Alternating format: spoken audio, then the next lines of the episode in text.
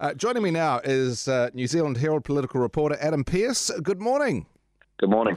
So you're at the New Zealand First conference. Uh, Winston says New Zealand First is coming back again. Are they? Yeah, well, that's really the big question that everyone is here in Christchurch to try and answer, really. Uh, from what I can tell after the first day down here, it's been quite a different scene than in previous conventions. And the party seems to have quite a bit of life and quite a bit of energy to it. They've obviously been uh, reinvigor- reinvigorated after a time away from the public eye. They, from about the 2020 election to June last year, they really didn't make any public statements. But now they've come back and they're making some pretty bold claims about where they want to be and, and how they want to get there. So really, it's it's anyone's guess at this stage. So Winston's made a big deal over the uh, in the past of being the handbrake on Labour. Doesn't sound much of a policy, isn't it? We're going to be the handbrake on another party. What are the ideas they think are going to get them in?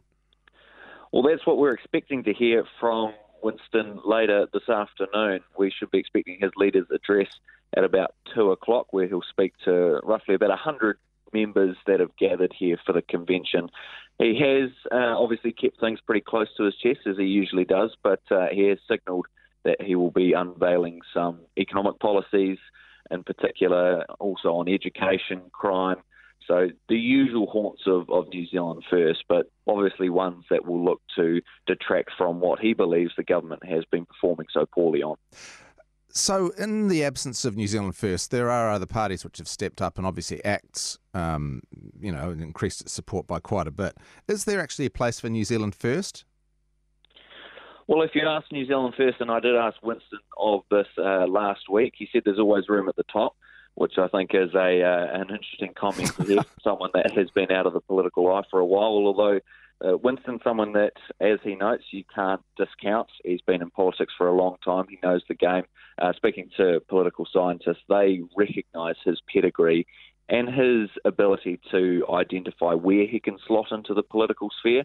So I think no matter what the environment looks like at the moment, with ACT gaining momentum, uh, Winston and New Zealand First should be able to find their niche.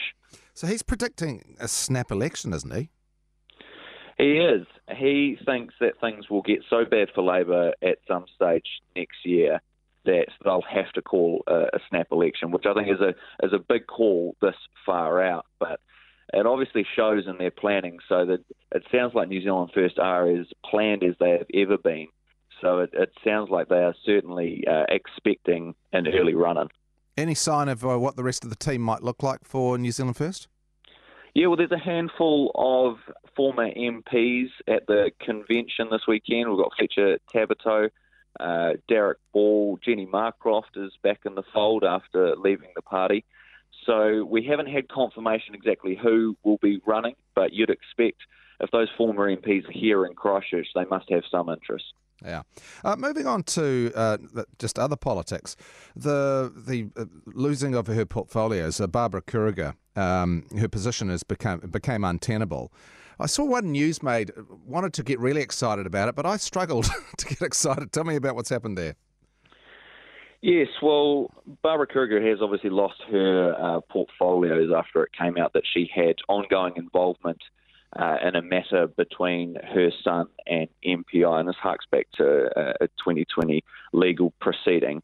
Luxon came out pretty strongly the other day talking about how uh, there was a need to address the conflicts and that it was a serious lapse in judgment. And if we cast our minds back to, to Sam Uffindell and, and the nature of how that was brought up, I think Luxon was keen to, to nip this one in the bud quite strongly uh, and and quite clearly. So while some people might think that it's it's not much of a big deal, I think more from a political perspective, Luxon doesn't want to create the perception that uh, there are a lot of things in the background of his MPs that he doesn't know. So I think he, he really wanted to get out in front and address this. Has he nipped it in the bud? Well, if you can see from the Herald this morning, there are more things to come. I think there's there's more news to, to come out of this. But uh, as far as it's as far as the matter's concerned now, she's lost her portfolios, so she won't be in that space anymore. It'll just be a case of whether we have anything more from other MPs.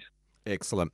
Well, Adam, uh, you've got a, a, day of excitement at the New Zealand First Conference, so uh, good luck and uh, you know have a good time. Thank you very much.